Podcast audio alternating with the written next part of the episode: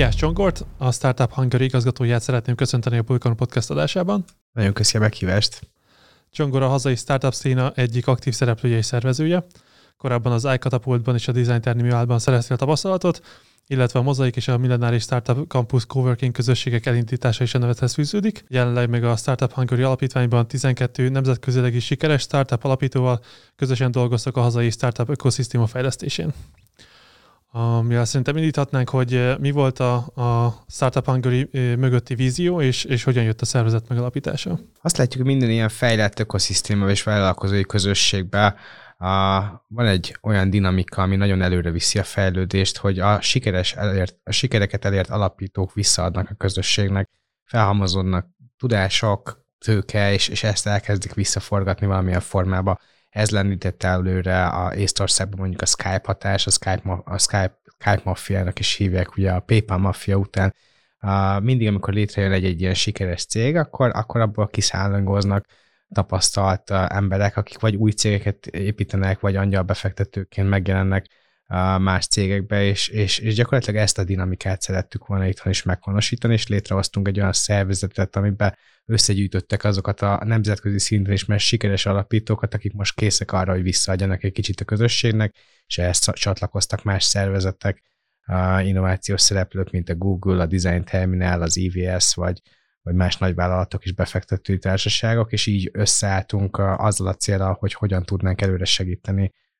azt, hogy több sikeres startup induljon és működjön Magyarországon. És eh, hogyan sikerült megalapítani? Mert eh, nézve azt a 12 nevet azért eléggé tényleg prominens nevek, hogy eh, hogyan, hogyan jött az alapítás? Mindenkiben megfogalmazódott el. Most jött el az az idő, hogy tényleg egyre több olyan sikertörténet már megszületett itthon, hogy, hogy, hogy létrejött az a kritikus tömeg ezekből az emberekből.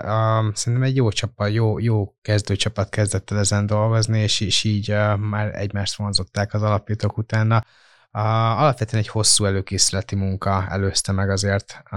ennek a megalapítását. Ez adja a legnagyobb erejét, hogy tényleg össze tudtuk szedni szinte az összes olyan, olyan szereplőt, aki meghatározó volt az elmúlt 15 évben a, a hazai startup szénában. És akkor, akkor mindenki szívesen csatlakozott, akkor mindenki meg volt ez a motiváció, belső motiváció? Abszolút, igen, igen, igen, maximálisan. Azért ezek az emberek általában elfoglaltak, és, és örülnek, hogyha van egy olyan platform, ahol ez a visszaadás egy picit könnyebb lehet, és, és tényleg jó értékek mentén van összeszervezve, és előremutató dolgokat csinál. Úgyhogy nekünk az ő jelenlétük az nem csak legitimitást ad a szervezetnek, hanem egy garancia arra, hogy, hogy a, a, a stratégiáját megfelelő irányba tápláljuk. Szerintem ma Magyarországon is mindenhol azért nagyon sokan akarnak startup ökoszisztémát építeni, és, és ez tök rendben van, meg ez egy nagyon jó dolog, hogy nő így a kritikus tömeg, a nagyvállalatoktól elkezdve a, a, a kormányzati szervezeteken át mindenki bele akar folyni ebbe a startup világba, de end of the day azért a vállalkozók azok, akik már átmentek ezen az úton, akik igazán jó irányba tudják terelni, és, és nekik kell egy irányító szerepet betölteni,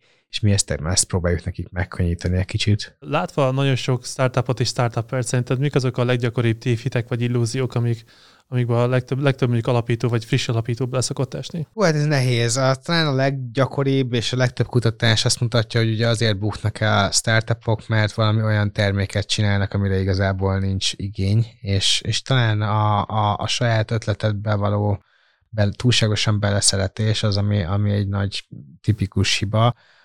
Azért, ha megnézzük ma a legsikeresebb tech vállalatokat, akkor a, a, a legtöbb nem is úgy indult, ahogy ma, ma, ma létezik. És hogy tudnod kell az elképzeléseidet a piaci visszajelzésekre szabni, és ez a fajta agilitás, alkalmazkodó képesség nehéz lehet, hogyha túlságosan bele vagy szeretve az eredeti ötleteidbe. Uh, úgyhogy talán ez az egyik ilyen, ilyen kulcs uh, tévhit, amit mondhatnék, és lehetne még sorolni azért, ami talán ezzel kicsit összefügg, hogy gyakran, gyakran látunk olyan kezdő startup vállalkozókat, akik mondjuk félnek beszélni az ötletüktől, mert hogy majd, majd azt ellopják, és ez így nyilván megnehezíti azt, hogy, hogy piaci visszajelzést gyűjtsenek. Igazából nagyon nehéz mai világban annyi ötlet van, hogy nagyon nehéz, még ha akarnád is, hogy ellopja valaki az ötletet, de egyszer érdemes kipróbálni, hogy valami kamu ötletet így megpróbálni valakivel ellopatni, és hogy, hogy, hogy rájönni, hogy igazából nem, nem lesz olyan könnyű dolgod, mert valószínűleg nem érdekes senkit, és az ötlet az maga még ugye nem egy ilyen, ez is egy, egy közhelyé vált uh, nagy igazság, hogy az ötlet az önmagában semmit nem ér, hanem a megvalósítást teszi majd értékessé. Igen, ezzel, ezzel maximális egyetértek, mert engem is volt több olyan ismerős, aki felhívott, hogy akkor na neki van valami szuper ötlete, és hogy telefonon el sem meri mondani, hanem igazából találkozunk személyesen, mert annyira titkos és annyira nem tudom, bizalmas ötlet, és, és én is ezzel egyetértek, hogy általában maga a, a végrehajtás az, az sokkal kritikusabb tud lenni, mint maga az ötlet. Viszont egy startup alapításánál azért, azért szeretni az ötletet, vagy kevés szerelembe esni a startup azért valamennyire fontos, nem? Tehát, hogy, Persze, hogy, hogy minden persze, arra akarja abszolút, abszolút. És van ez a mondás, hogy, hogy szeresd a problémát és ne a megoldást. Tehát, hogy ugye az a legnagyobb, az a, az a legjobb, hogyha nem az adott megoldásba vagy szerelmes, amit te eredetileg kitaláltál a funkciókba, hanem maga a problémakör, maga az a probléma, amire a te startupod irányul, hogy azt megoldja, abba, abba szeres bele, és akkor, akkor lehet, hogy hatékonyabban tudsz iterálni majd később a megoldásodon. A Silicon Valley sorozatot azt, azt láttad? Persze, élek halok érte. Szerinted mennyire mutat mégis azért valid pontokat meg? Nagyon valid, de tényleg én azt gondolom, hogy tényleg egy ismeret, a, a, a komikussága mellett egy ismeretterjesztő anyának is felvehető, tehát nagyon-nagyon jó arra, hogy azt a fajta sajátos lingót és szubkultúrába betekintés, és, és, és néhány dolog, ami túlzásnak tűnik, talán nem is annyira túlzás. Egyébként nem fogom elárulni a részletet, mert nem vagyok rá felhatalmazva, de van egy-két jelenet, ami egy magyar karakterről van mintázva benne, mert hogy a producerek ennek a sztorinak nagyon komoly munkát tettek abba bele, hogy valós történeteket gyűjtöttek be, és, és van olyan rész, konkrétan amikor a, a Richard, a főszereplő elhányja magát bizonyos meetingek mellett, az egy, az egy magyar karakterről van mintázva. Wow! Bizonyos nyilván ez is egy kicsit kifordítva, de hogy nagyon sok ilyen, ilyen van a sztoriba. Ugye vannak olyan karakterek, akik szintén ikonikus alakok, tehát például az angyal befektető, az a, az a, az a Peter Thielről van mintázva köztudottan, a, a Trekomas a csávó, aki a, a a, a, ahogy hívják, nem tudom már mi a neve, ő például a köztudottan a Mark Cobainről a, a kinti cápák közötti műsornak az egyik ilyen elég arrogáns és néha kritizált karakteréről van. Mint ez vannak olyan karakterek benne, akik több embernek az összegyúrásával azért aki ebben a világban benne van, az, az nagyon sok olyan részt lát benne. Néha megjelennek ilyen kameók, tehát hogy a TechCrunch-nak a főszerkesztője például besétált a TechCrunch konferencián, amit nyilván aki benne van ebben a világban, az így észreveszi, hogy ez tényleg az a karakter. Um, szóval nagyon sok a, a valósággal való párhuzam. Én nem gondolom, hogy sok minden el van benne túlozva. És egy uh, startup ökoszisztéma jó működéséhez gondolom sok, sok különböző elemre van szükség. Tehát gondolom, akkor szükséges az oktatás, szükséges egy, egy jó, jófajta igazából ilyen befektetői kör, hogy szerinted idehaza mik azok a területek, amik, amiken még bőven lehetne fejleszteni ahhoz, hogy, hogy sokkal több sikeres magyar startup legyen? Talán a legfontosabb és a legesleg nagyobb fejlődést azt tudj, azzal tudjuk elérni, hogyha több sikeres cég van, attól lesz még több sikeres cég, hiszen beszéltünk erről a fajta körforgásról. Azért itthon még elmaradtak azok a óriási nagy sikertörténetek, amiből mondjuk nem csak egy alapító tudott annyira meggazdagodni, hogy adott esetben angyal befektető legyen, vagy új cégeket indítson, hanem hanem mondjuk az első 200 alkalmazott, mint mondjuk ilyen sztori volt Észtországban a Skype, vagy ilyen sztori most Romániában a UiPath, ami nemrég 33 milliárd dolláros értékelésen ment tőzsdére, ott azért az első jó pár száz ember nagyon meg fog gazdagodni, és valószínűleg ebbe az iparágba fogja fektetni tovább a pénzét, és, és nyilván az a fajta tudás, ami ott felgyűlt, az, azt újra lehet hasznosítani. Ha, ha, ha lesz egy ekkora siker, az biztos, hogy azt tudna a leges legnagyobbat dobni, a, itt a dinamikám, a, és egyébként szerintem ez alakulóban van, tehát hogy most már látunk olyan cégeket, akik most, most tényleg a, abszolút beértek abba a szintbe, amit mondjuk az eredetileg um, siker startupnak elkönyvelt magyar cégek, Ustream, a többi tudtak hozni, és, és ben, maximálisan bennük van a potenciál, hogy túl is szárnyalják őket. Uh, látunk azért erre, erre jeleket. Én azt gondolom, hogy ezek ezekből a cégekből kell több, és, és akkor még több lesz belőlük,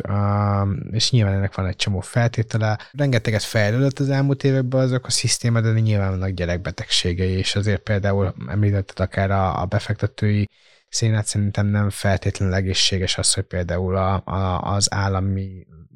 fundok és az állami pénzből, EU-s pénzekből operált fundok, amik azért eltérnek a piacilag működtetett fándokból, amiből itthon kevés van, azonnak a, a túlsúlya nagyon nagy. És, és nyilván tök jó, hogy van egyfajta állami segítségnyújtás, és van egy felzárkózódás, de, de kéne legyen egy átjárása a, a két világ között úgymond. Uh, tavaly csináltuk meg az első startup felmérésünket, ez egy, ez, egy, ez egy kiadvány volt a startup szénának a jelenlegi állapotáról, abban pont ez volt az egyik legnagyobb felfedezésünk, hogy aki elindul ezen az állami vonalon, az, az nagyon nehezen tud utána nemzetközi vagy privát befektetőktől bevonni tőkét. Az elmúlt 20 évben szerinted mi helyzet ahhoz, hogy mondjuk a Ustream vagy a Prezi az, az egy ilyen UiPath méretű cégén jön? Mert, mert volt, volt több ilyen sikersztori is, de valahol egy, egy szint után, mint elhaltak, vagy eladták volna őket. Azt gondolom, hogy, hogy, hogy alapvetően ben, bennük volt teljesen, és így is egy óriási nagy sikert elértek, azért, azért mert nem, nem több milliárdért keltek el, Ugye itthon jellemzően ezek a 100-200 millió eurós exitek voltak a legnagyobbak, ide tartozik ugye a Ustream, a, az IND, a Balabit, hogy miért nem volt több milliárd dolláros exit. Ugye egy volt a, a Logmin, hiszen az, az, az a tőzsdére menés után több milliárd dollárt ér, ma szerintem olyan 3-4 milliárd körüli cégértékelése lehet, és, és ez is egy Magyarországról indult értelmezésünk szerint részben magyar startup. Nyilván ennek a piac, a, a milyen területre fókuszáltak, hogy alakult a befektetésük, ennek ezer millió oka van. Az biztos, hogy hogy azért az, az egy ekkora céget felépíteni is óriási dolog, és, és, és, és hogy mi kell ahhoz, hogy egy, egy plusz szintet meg tudjon kugolni, nem, nem, nem tudom őszintén. Csak mert számomra ez volt meglepő, hogy volt néhány olyan, hát azért már ilyen közepes méretű, vagy egészen nagy ilyen startup van, meg tényleg már kezdtem nagyon beleszeretni, és egy bizonyos szinten el lett adva egy külföldi, külföldi akár cégnek, vagy befektetőnek, és, és nekem mindig ez volt egy, egy megdöbbentő, hogy igazából ezek, ezek egy, egy küszöb után miért ezt az utat választják, és miért nem azt, hogy még, egy kicsit tovább nőni, és mondjuk tőzsdére menni, és hogy, hogy ez volt, ami nekem érdekes, mert mint a külföldön talán inkább egy kicsit tényleg kinő, kinőnék ezeket, és tőzsdére mennének, itt meg sokkal több volt az adás. Benne van az is, hogy amikor a ezek a sikersztorik voltak, azért egy kicsit más volt. Tehát most jelent meg nemrég a D-Roomnak egy kutatása, ami, ami szerint most a régióban körülbelül 20 unikorn is működik. Uh, ugye egy milliárd dollár fölötti privát um, technológiai cégekről beszélünk. Ez akkor, amikor mondjuk a, a, a Ustream Prezi volt ebben az időben, akkor négy volt. Tehát akkor egy sokkal ritkább sztori volt ez a, ez, a, ez a dolog. Ma meg már azért elszálltak az értékelések, egy nagyon őrült piaci helyzet van, a különböző befektetési fázisokban is már óriási nagy köröket látunk, gyakorlatilag tényleg eléggé forró a piac, és, és, és sokan buborékról, meg túlértékelésekről beszélnek, úgyhogy, úgyhogy ma úgymond könnyebb lehet elérni egy, egy unikornis szintet, mint volt 5-10 évvel ezelőtt, ez biztos. Azt szerinted mennyire ilyen, ilyen szokás, hogy eh, ahogy láttam, hogy akik tényleg nagyon sikeresek lettek, mondjuk Magyarországon ilyen startupok, azok egy, egy néhány kör után már, már tényleg valami nagyobb eh, külföldi tőkebefektetőtől szereznek pénzt, hogy ez szerinted minden esetben így van, vagy ez valaminek a jele, vagy ez, ez nem szokott így lesz? Ez szerintem egy nagyon fontos indikátor. A, pont az egyik partnerünk, a Dévan Kapitálnak a partnere írt erről a kutatásunkba egy cikket, meg sokszor beszél erről, hogy ez kicsit olyan, azt az allegóri, azt, azt a hasonlatot használja, mint a foci, hogy a, a nemzeti focinak is egy jó indikátora az, hogy hányan játszanak a Premier League-be, a, nem tudom, nem vagyok annyira otthon a foci, hogy milyen, milyen nagyon menő topligák vannak, és ez itt is nagyon, tehát nagyon kevés olyan cégünk van, akik tényleg van egy, van egyfajta, úgy is hívják ezeket, hogy top tier befektetők, a európai, amerikai, nagy nemzetközi ismert befektetők, akik ismert portfólió cégekben már beszálltak,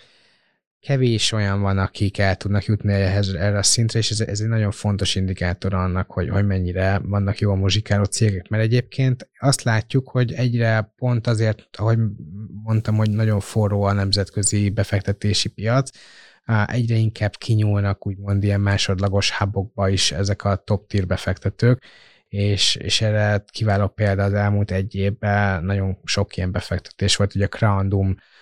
nevű, eredetileg svéd, de egyébként Berlin és San Francisco központú VC, aki a Spotify nevű cégnek, a Klarnának és más tech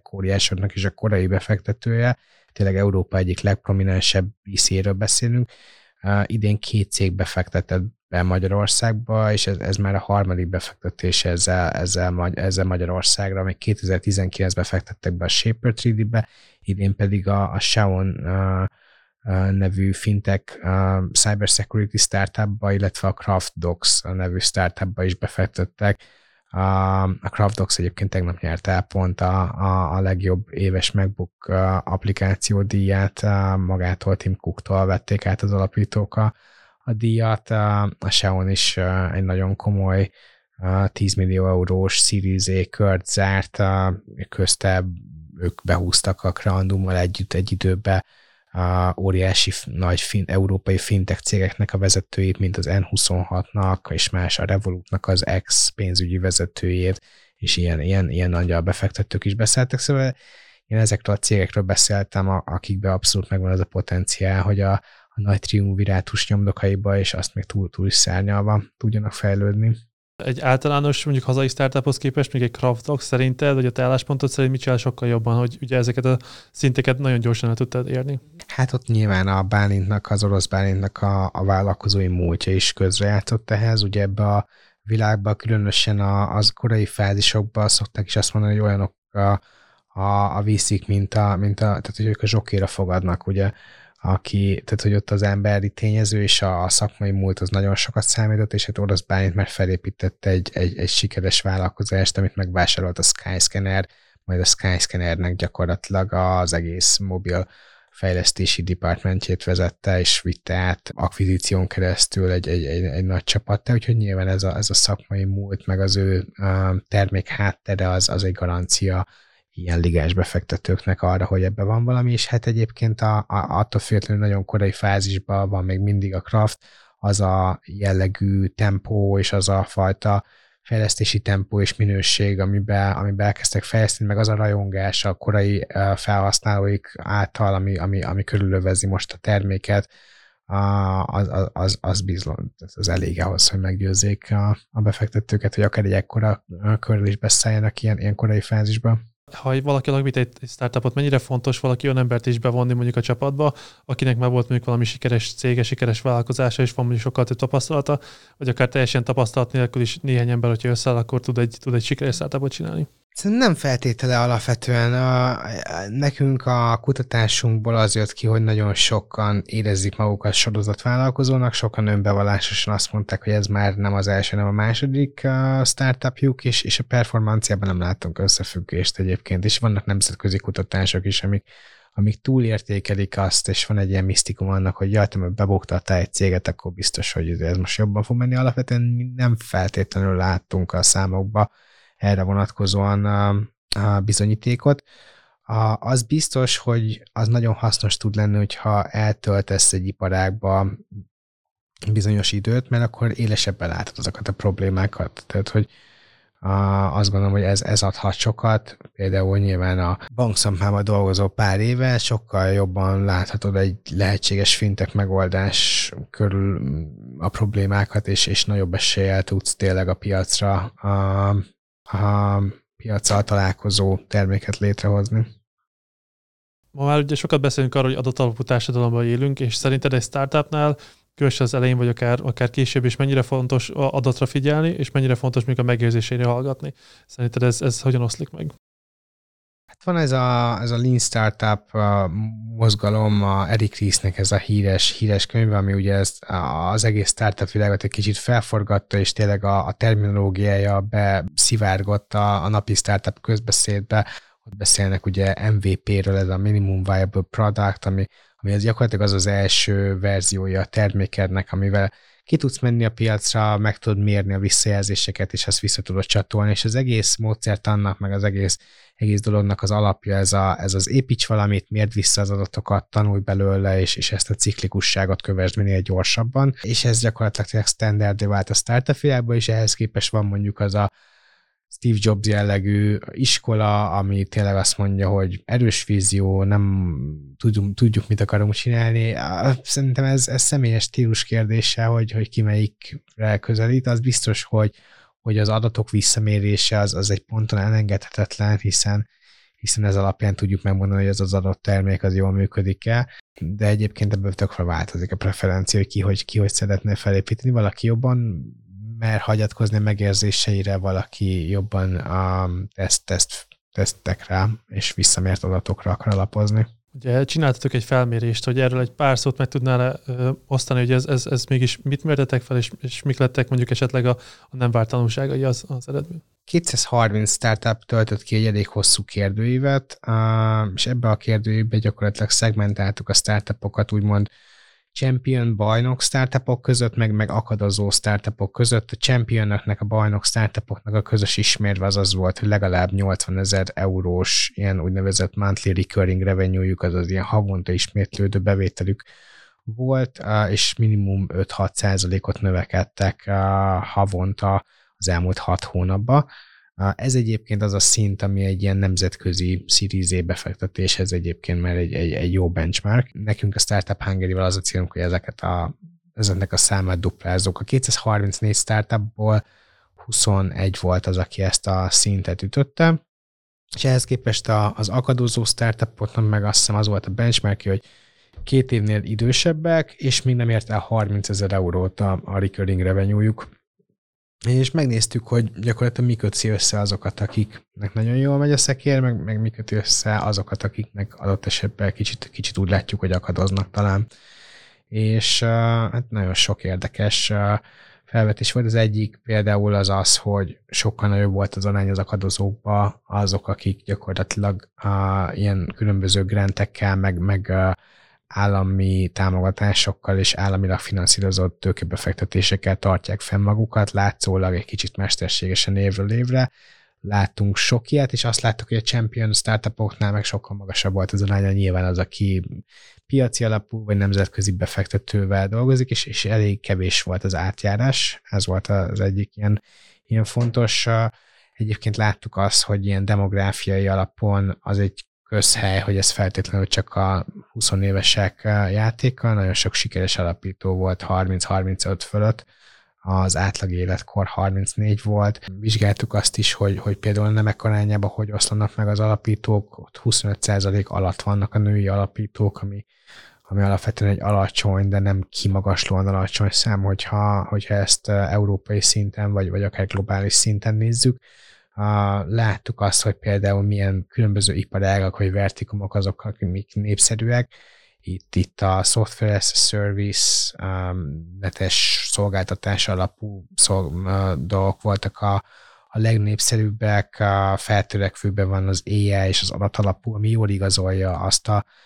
azt a közismert dolgot, hogy Magyarországon nagyon jó technikai tudás és technikai tehetség van, és, és nyilván így emiatt a, az úgynevezett deep technológiák, amik tényleg ilyen nagyon komoly mérnöki tudást igénylő szektorok, azok, azok, azok jellemzően népszerűek, és egyébként még elég sok minden volt, ez egy elég hosszú, hosszú dolog, úgyhogy szív, szívesen mesélek még róla, de talán ezek voltak a, a legizgalmasabb uh, eredmények. És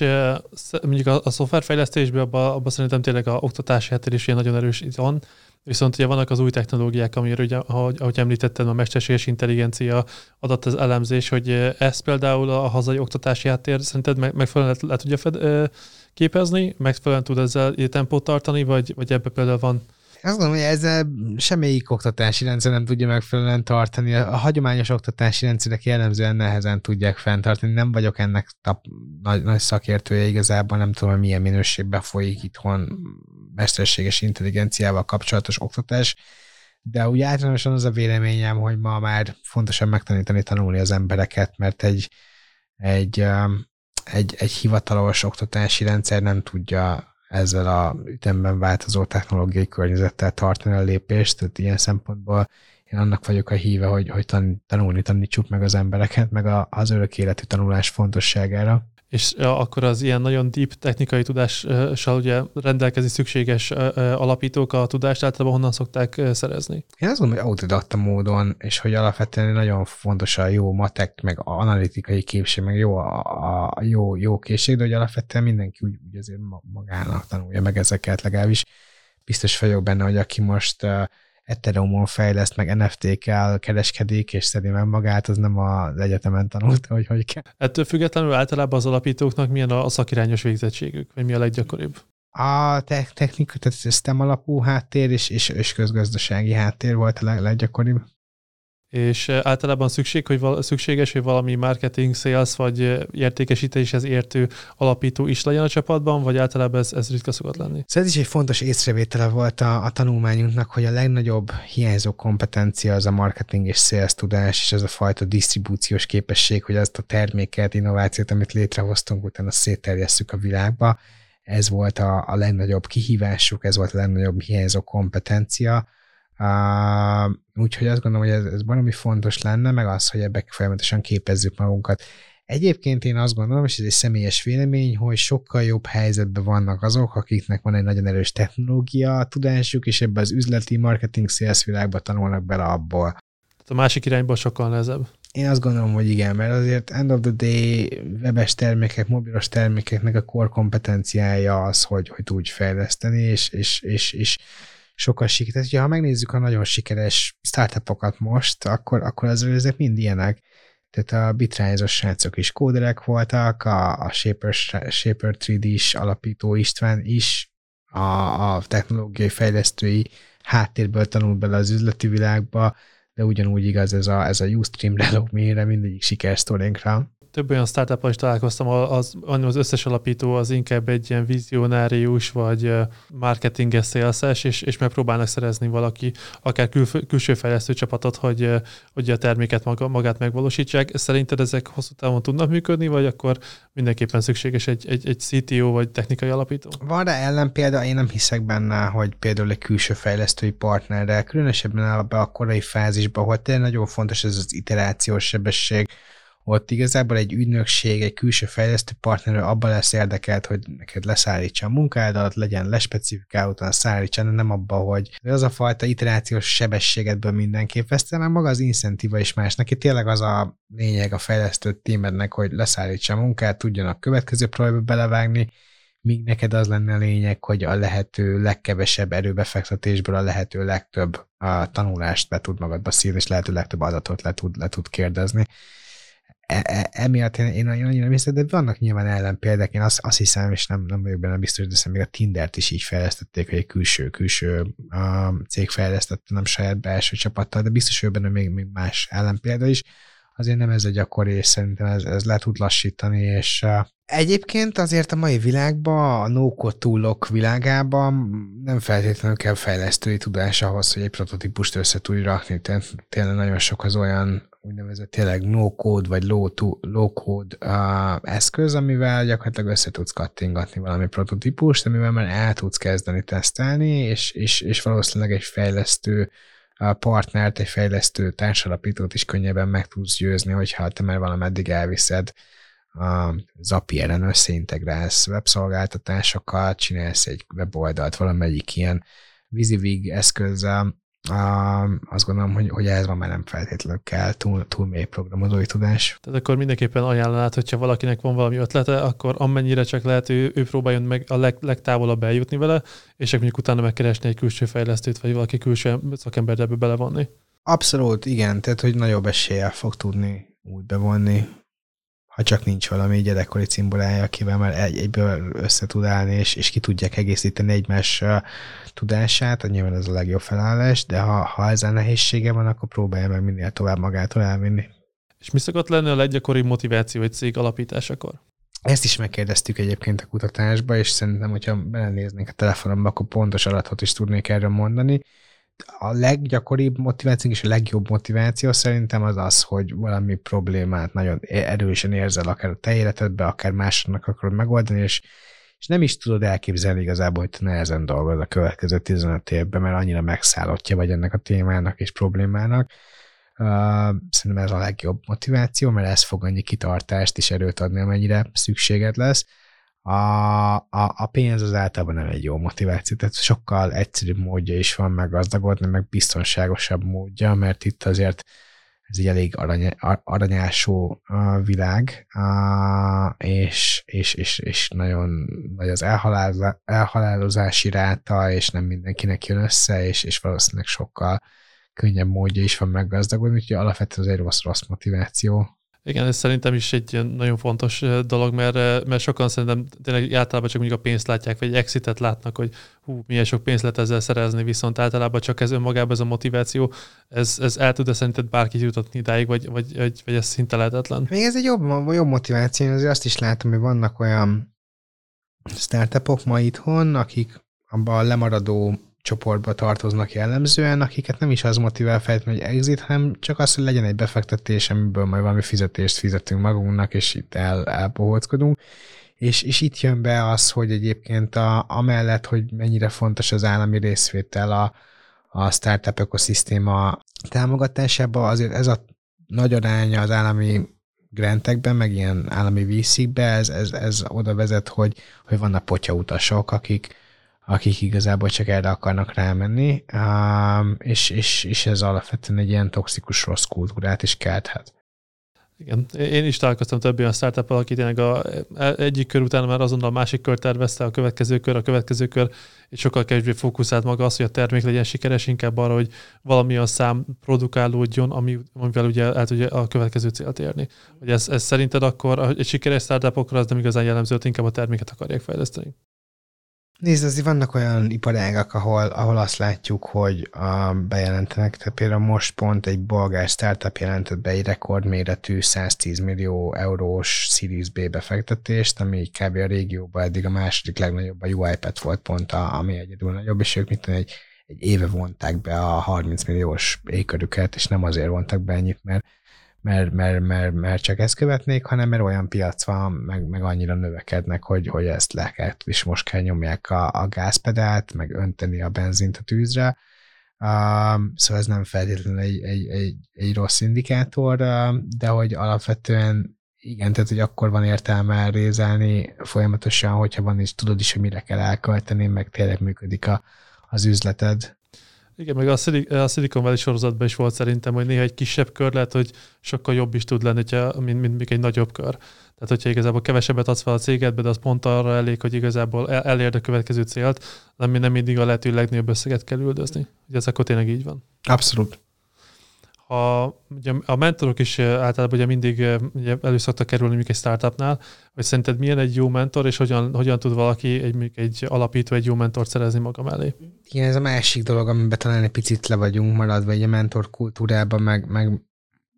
szerintem a több startup szakértő meg mentor van, mint startup Magyarországon, ami,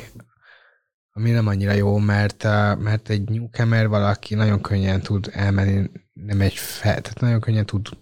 valakit követni, aki nem feltétlenül kompetens ez alaptémában. Szerintem egy jó mentor tudja a korlátait, és nagyon nyílt abba, hogy elmondja, hogy mi az, amiben van közvetlen tapasztalata, mi az, amiben igazából annyira nincsen.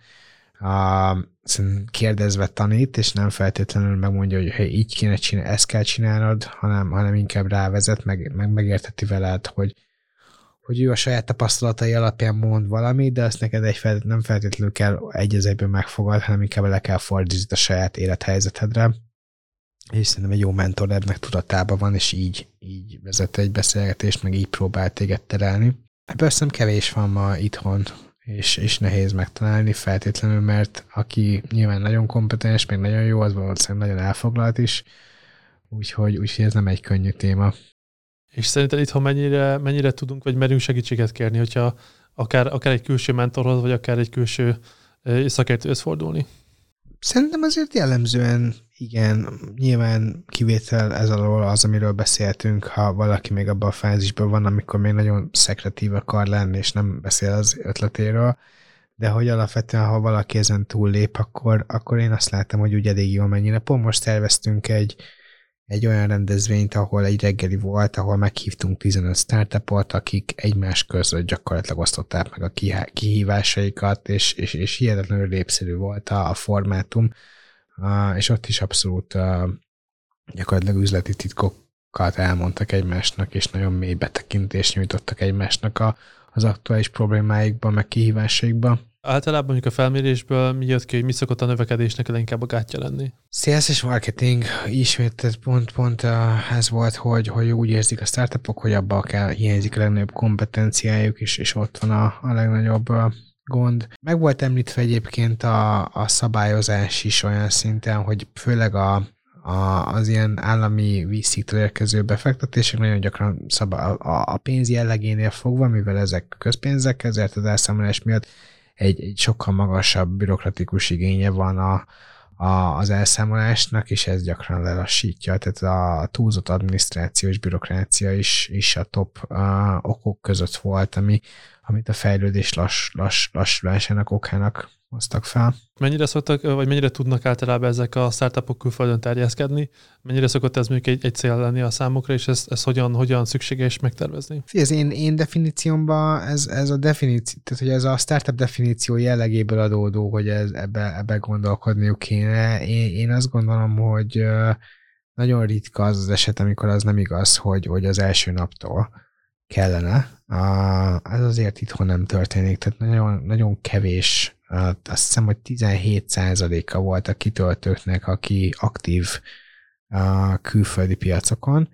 és nagyon-nagyon alacsony volt azoknak az aránya, akik, akiknek mondjuk legalább a 70%-a a bevételüknek külföldről érkezik. Jellemzően a championoknál viszont valami magas, tehát abban a champion kategóriában 80% fölötti ezeknek az aránya. De az látszik, hogy azok tudnak eljutni egy, egy komolyabb szintre, akik már a legelejétől fogva igazából nemzetközi piacra terjeszkedtek, de hogyha igazából, hogy ez például Észtország elég kicsi ahhoz, hogy hogy ezt tudja. Ott ez a narratíva, hogy el, el, elejétől fogva menj ki. Meg is van az eredménye, van 8 unikornisuk másfél millió emberre, a világ legmagasabb ilyen unikornis per capita arányuk van. Szerintem Magyarország nem elég pici ehhez, tehát Magyarország még elhiszük azt, hogy lehet itthon elkezdeni, és a régióba terjeszkedni, és, és majd úgy lesz, és én, én a legtöbb startupot, aki, aki startupot akar építeni, ebbe az irányba látom elmenni,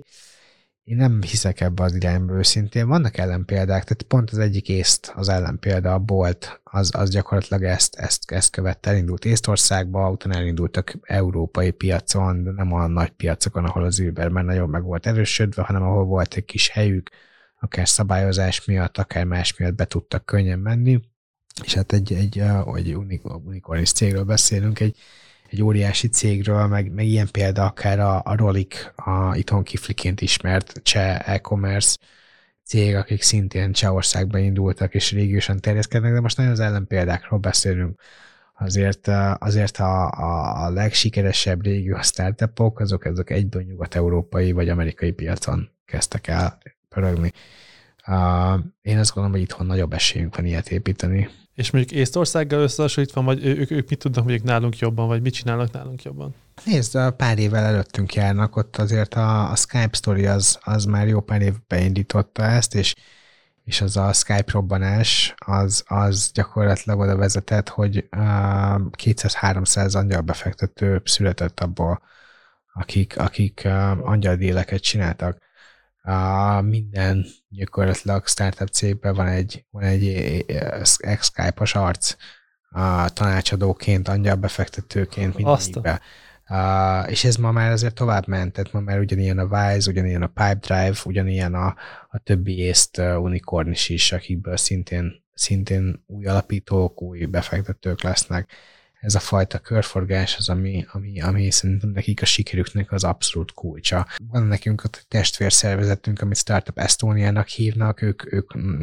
nagyon sok szempontból példaképeink, ők is összefogták gyakorlatilag a helyi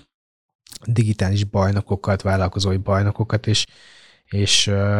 gyakorlatilag folyamatosan egyeztettek döntéshozókkal, törvényalkotókkal, ez alapján finomították a szabályozást, és, és ott az állam is nagyon innovál ezen a területen, főleg szabályozási oldalon. Nagyon jó, hatékony startup víza programjuk van, uh, Ukrajnából gyakorlatilag importálják a startupokat, kemény adatbázisuk van, ha felmész most a Startup Estonia oldalára, akkor meg tudod nézni a startupoknak a ranglistáját, és sorba tudod rakni őket mondjuk a befizetett járulékok alapján, élőbe tudod, az e-government-tel össze van kötve, és látod, hogy mennyi a turnover az egyes cégeknek, mennyi a, a befizetett járulék az egyes cégek után, mennyi a headcountjuk. Elérték azt, hogy az észt cégjog az annyira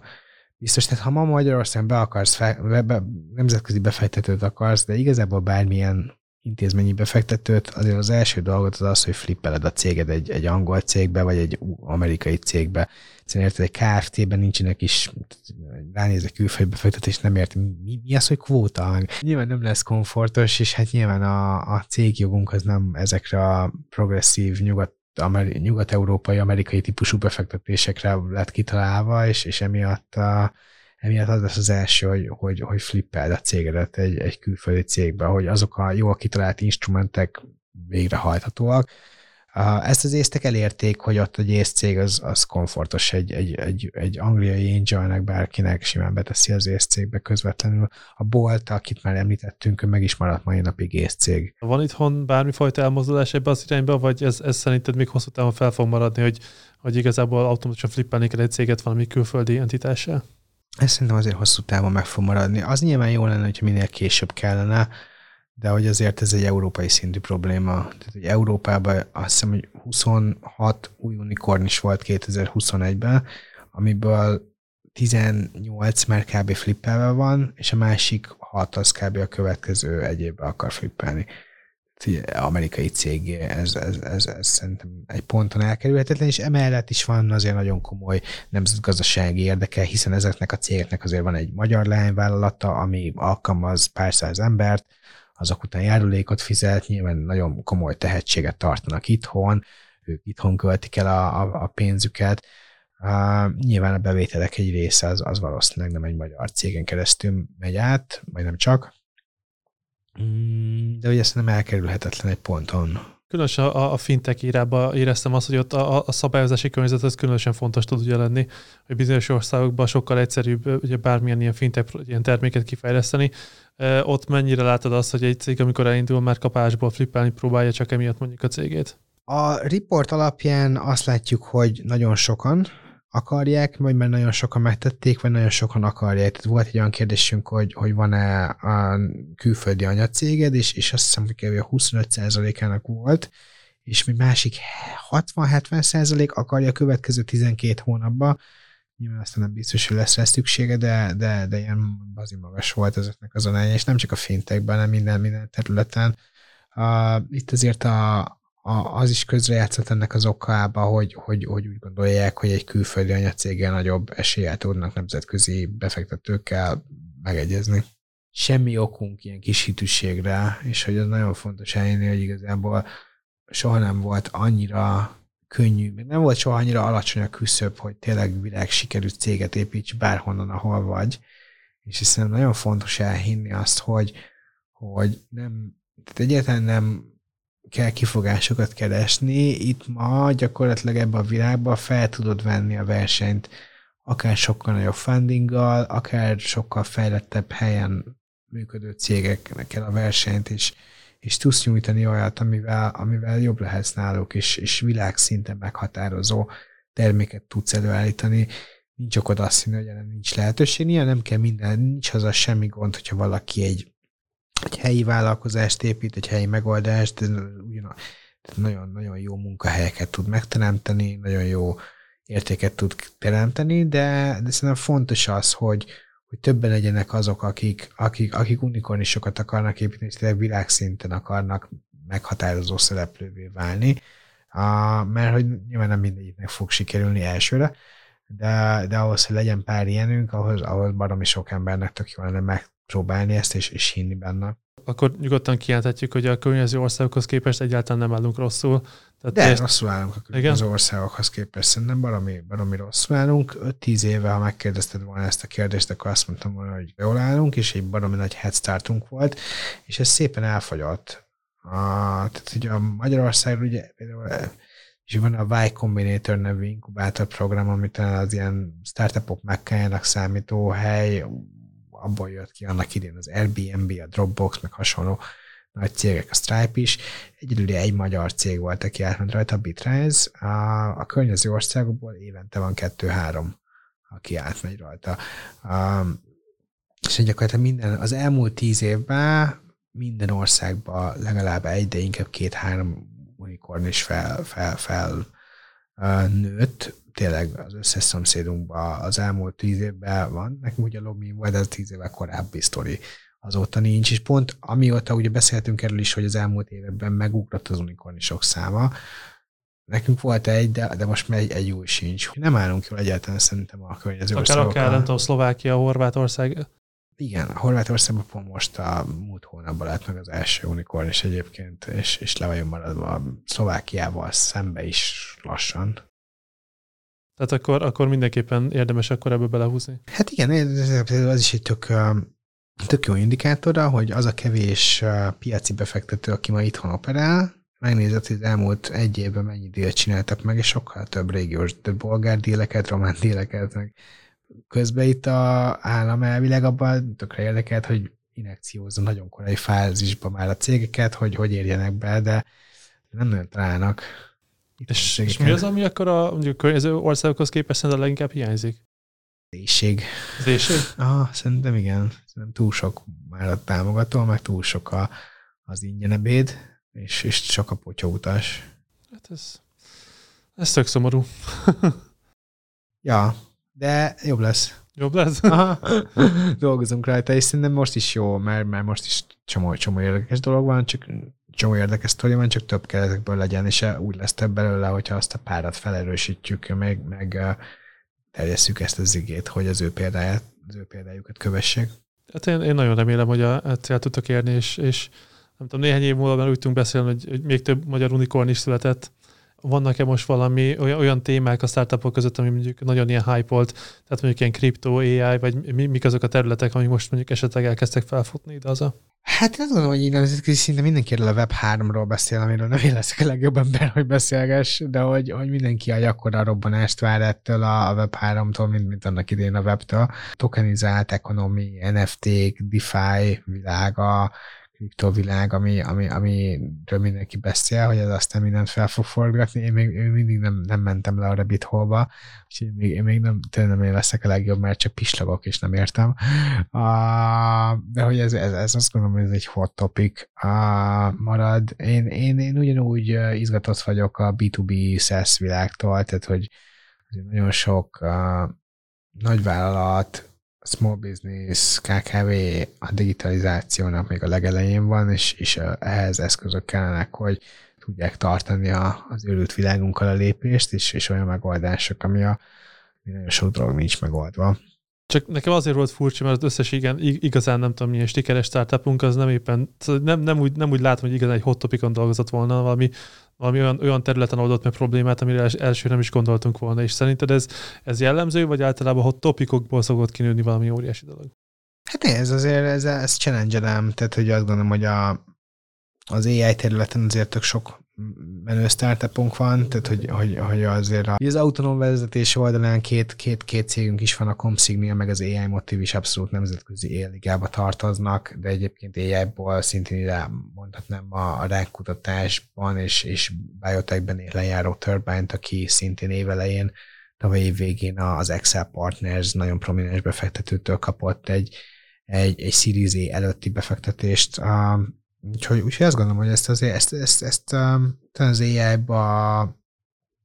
mindenképp ott vagyunk, és egyébként ugyanúgy, tehát, hogy a, mit tudom, a bitre ezt is ide mondanám, mert a, a mobilfejlesztések, a mobilappok a, hihetetlenül tehát mindig nagyon forró, és mindig nincs kiforva, és, és, és azt gondolom, hogy az, az, az ő területük is egy abszolút forró topik, ugyanúgy, ahogy a, mondjuk a Shaper 3D-nek a, a CAD tervezés világa, ami tizen éve nem, nem disruptált senki, és, és nekik most úgy néz ki, hogy sikerül. Igen, nekem, nekem ezekben a startupok mindig azt tetszett a legjobban, hogy olyan területen mutattak valami újat, ahol a legtöbb embert nem is gondolt, hogy lehet még újat Aha. mutatni. Ja, ja, ja. És uh, szerinted mondjuk egy, uh, mondjuk egy angol vagy egy ész startup szembe egy magyar startupnak tud-e valami helyzeti előnye lenni uh, a itteni lokális adottságokból kifolyólag?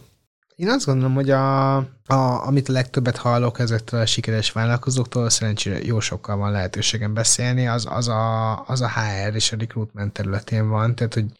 itt azért már egyre több jó cég van, de nincs annyira terítődött helyzet, mint akár Berlinbe, akár Észtországban, de, de nyilván, hogyha San Francisco-val akarnánk összehasonlítani, akkor sokkal könnyebb itt megtalálni és megtartani tehetséges és jó munkaerőt, és szerintem ez a, ez a legnagyobb előny. Amit még pont az István, a, a Shaper 3D vezetője mondott, hogy, hogy ez egy ilyen európai előny is lehet, hogy, hogy, hogy adott esetben jobban tudunk lokalizálni. Uh, tehát még egy amerikai cég a nagy homogén piacon nem feltétlenül van meg az a kapacitás, hogy lokalizáljon, addig egy európai cégnek meg lehet az az eleje, és, és ebben gyorsabban tud előre menni. És mennyire lehet azt szerinted hátrány, hogy Amerikában ugye van egy nagy egységes angol nyelvű piac, ugye Európában meg van egy nagyon-nagyon sok nyelvű, ugye, és minden országban igazából lokalizálni kell a megoldást. Ez mennyire tud szerinted még egy, akár egy hátrány lenni, vagy mennyire tud előny lenni? Hát ezt előnynek azért azon túl, hogy magadra húzod azt a készséget már korán, hogy gyorsan tudj lokalizálni, azon túl nem, nem látnék ebbe előnyt. Nyilván ez egy nehéz, nehéz dolog, ezért is tartom sokkal jobb iránynak azt, amit, amit korábban beszéltünk, hogy egyből nagy egységes nemzetközi piacra menj, legyen akár DAC régióról szól, legyen akár a, a amerikai vagy angol nyelvű piacokról. És a többi ilyen világpiac, mint mondjuk, nem tudom, Dél-Kelet-Ázsia, vagy akár közel-kelet látsz oda, oda irányuló, vagy igazából akár ilyen szellemi exportot, vagy ezek még mindig inkább a TAF vagy az amerikai régóra korlátozódnak? Szerint, aki ebben sikeres, olyan, és, és tudatos, és mondjuk csak erre megy, én olyat kevesebbet látok. Uh, olyat, akik organikusan kezdnek sikeresek lenni, olyat igen. Például a Shaper 3D, pont a podcastunk beszélt róla, hogy nagyon erősödik organikusan Kín Kínába, és tervezik akár, hogy nyitnak ott egy irodát, és nyilván minden startup meg akarja hódítani Kínát, de hogy, hogy, hogy azért ebben nagyon sok ember, nagyon sok cégnek beletörik a bicskája, hiszen annyira sajátos kultúra, annyira bezáró sztori, de hogyha van egy organikus uh,